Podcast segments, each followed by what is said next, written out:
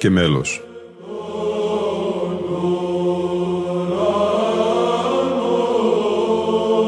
Προσεγγίσεις στη μυσταγωγία της ψαλτικής τέχνης.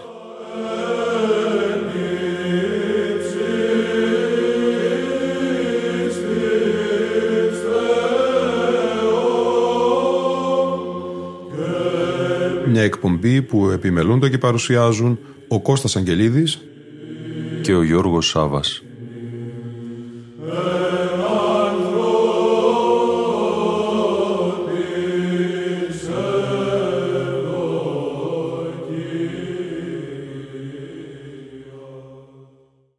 Αγαπητοί φίλοι ακροατές και φίλες ακροάτριες, συνεχίζουμε και στη σημερινή μας εκπομπή το αφήρωμά μας στον Κοσμά τον Μαδιτινό.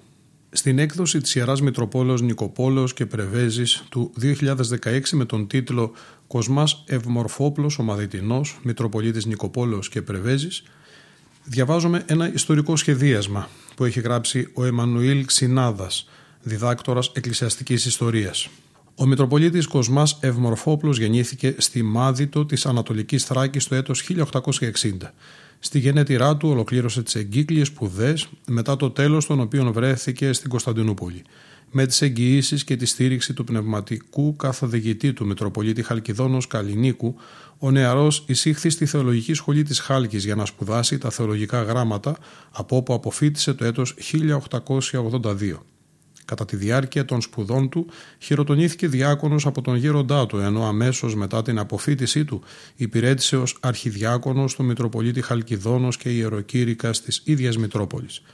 Κατά το έτος 1887, επί Πατριαρχίας Διονυσίου του Πέμπτου, με τις συστάσεις του Μητροπολίτη Χαλκιδόνος, ο νεαρός διάκονος εισήλθε στην Πατριαρχική Αυλή και διορίστηκε καταρχήν Μέγας Αρχιδιάκονος και κατόπιν Μέγας Πρωτοσύγγελος του Οικουμενικού Πατριαρχείου.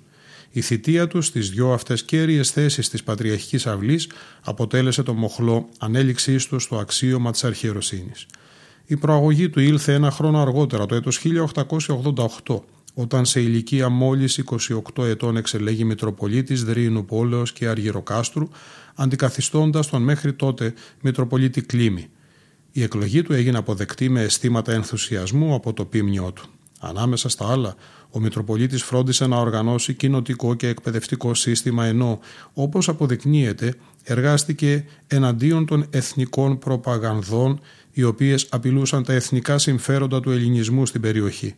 Διάφοροι λόγοι μεταξύ των οποίων και η διένεξή του με τον Χριστάκη Ζωγράφο, ιδρυτή των ζωγράφιων διδασκαλίων και μέγα ευεργέτη, οδήγησαν στην τελική απόφαση για μετάθεσή του από την Ήπειρο στη Μακεδονία και συγκεκριμένα στη Μητρόπολη Βερίας και Ναούσης.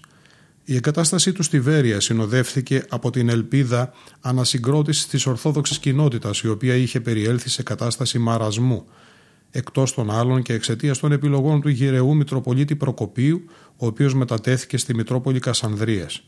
Με ενέργειές του οργανώθηκε κοινοτικό σύστημα, ψηφίστηκαν κοινοτικοί κανονισμοί στις δυο μεγαλύτερες κοινότητες της επαρχίας, τη Βέρεια και την Άουσα, θεσπίστηκαν κοινωνικά όργανα, έγιναν προσπάθειες ανάπτυξης και οργάνωσης εκπαιδευτικού συστήματος, ενώ ο Μητροπολίτης προσπάθησε να αντιμετωπίσει με κάθε μέσο την επαπειλούσα κοινότητα, ρουμανική προπαγάνδα.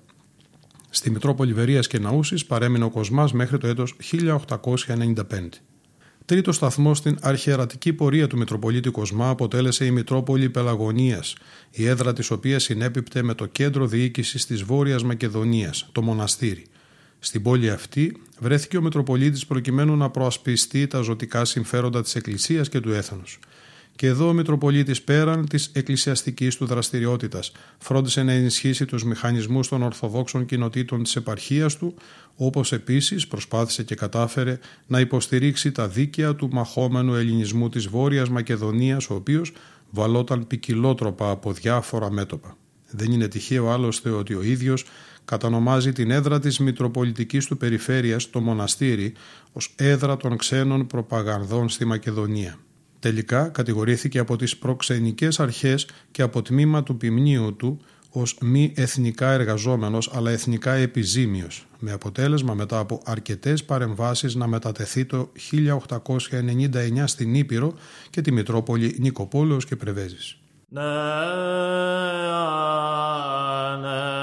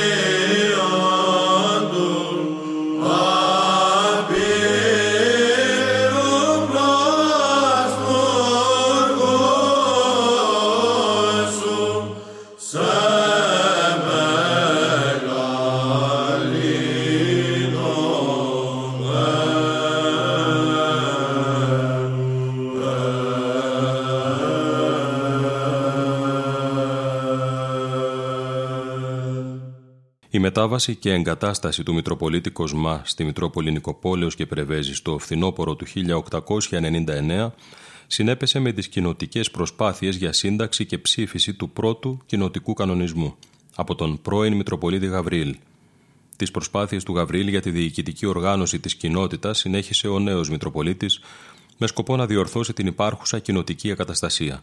Πέρα από αυτήν, ο Κοσμάς ανέλαβε πρωτοβουλίες για την αναδιοργάνωση του εκπαιδευτικού συστήματος με σκοπό την ανόρθωση της παιδείας στην περιοχή. Μεταξύ άλλων, ο Μητροπολίτης φρόντισε για τη δημιουργία σχολείων, τη συντήρηση των υπαρχόντων, την εξέβρεση νέων πόρων για τη συντήρησή τους, την επιλογή κατάλληλου διδακτικού προσωπικού, την επιλογή των κατάλληλων διδακτικών βιβλίων, την υπεράσπιση απόρων μαθητών και άλλα. Προς επίτευξη των στόχων του, ο Κοσμάς δεν δίστασε να λάβει και αποφάσεις που εκ των προτέρων γνώριζε ότι θα δυσαρεστούσαν τους πολίτες της κοινότητας. Μια εξ αυτών ήταν και η διακοπή της λειτουργίας της Θεοφανίου Σχολής Πρεβέζης λόγω αδυναμίας κάλυψης των εξόδων συντήρησής της. Η απόφαση προκάλεσε σοβαρές αντιδράσεις και το ζήτημα έλαβε έκταση καθώς υπήρξαν ενστάσεις από την πλευρά εκείνων που επιθυμούσαν την συνέχιση της λειτουργίας της ελληνικής σχολής. Τέλος, ο Μητροπολίτης εργάστηκε και για την οικονομική οργάνωση της κοινότητας. Εκμεταλλευόμενος τα πολλά και σημαντικά κληροδοτήματα της κοινότητας, προσπάθησε να εφαρμόσει σύστημα διαχείρισης με το οποίο θα αυξάνονταν τα έσοδα της κοινότητας και με τον τρόπο αυτό θα καλύπτονταν ανάγκες των εκπαιδευτηρίων, των εκκλησιών και του φιλανθρωπικού έργου. Αποτέλεσμα της συνολικής δραστηριότητάς του ήταν η σύλληψη και η φυλάκισή του με την αφελή κατηγορία ότι κατά τη διάρκεια τέλεσης επίσημης δοξολογίας με την ευκαιρία των ονομαστηρίων του βασιλιά των Ελλήνων Γεωργίου εκφράστηκε υπέρ του ελληνικού στρατού.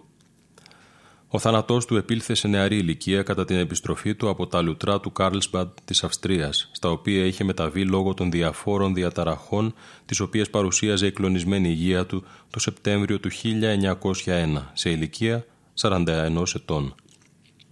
Η σωρός του αφήχθη στην Κέρκυρα, όπου κατέπλευσε το ατμόπλιο στο οποίο έλαβε χώρα το μοιραίο. Στο νησί συντάχθηκε η ληξιαρχική πράξη του θανάτου του, την οποία υπογράφουν εφημέριος του νησιού και δύο μάρτυρες.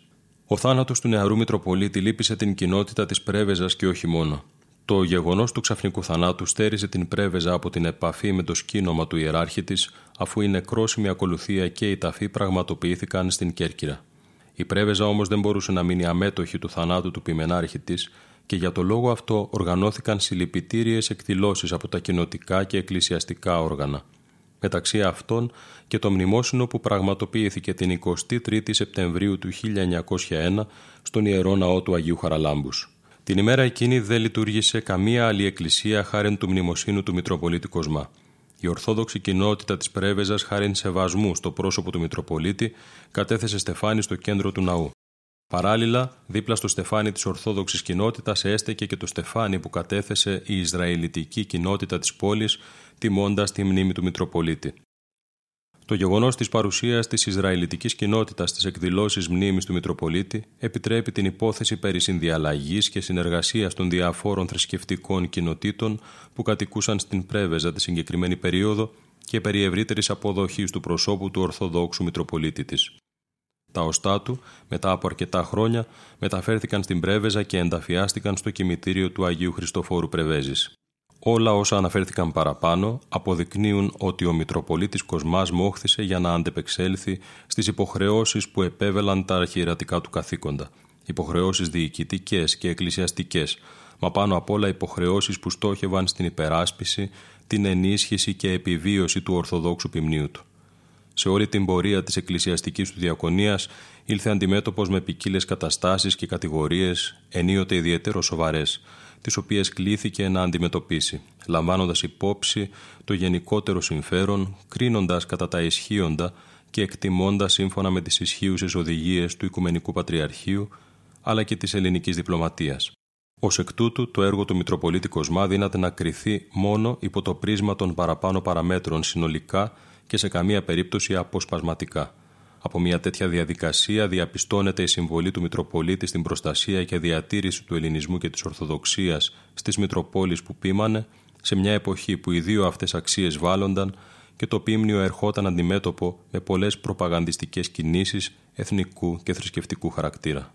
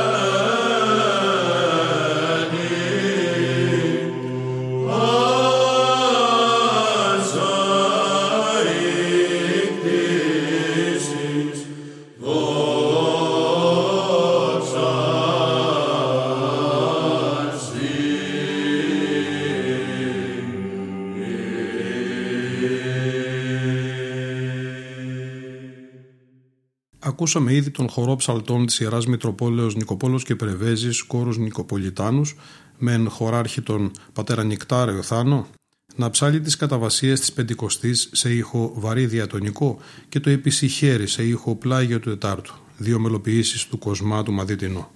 Στη συνέχεια η αργή δοξολογία σε ήχο πλάγιο Τετάρτου χρωματικό, μια ακόμη μελοποίηση του Μητροπολίτη Κοσμά του Μαδιτινού η ηχογράφηση έγινε στην Ιερά Μονή Χιλανδαρίου του Αγιώρους στην εορτή των εισοδίων της Θεοτόκου το 1989, στο δεξιό χορό προεξάρχειο Διακοδιονύσης Φυρφύρης.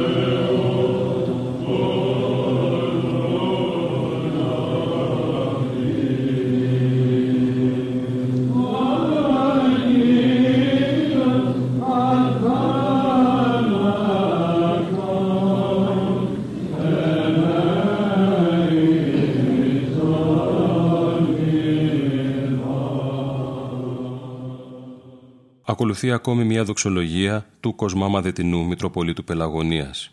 Αυτή τη φορά σε ήχο πλάγιου του πρώτου με χαρακτηριστικές καταλήξεις των κάτω και. Πρόκειται για ζωντανή ηχογράφηση από την πανηγυρική αγρυπνία των Βατοπεδινών Αγίων του 2006. Ψάλλουν δεξιά οι πατέρες της Μονής Καρακάλου και αριστερά οι Βατοπεδινοί πατέρες.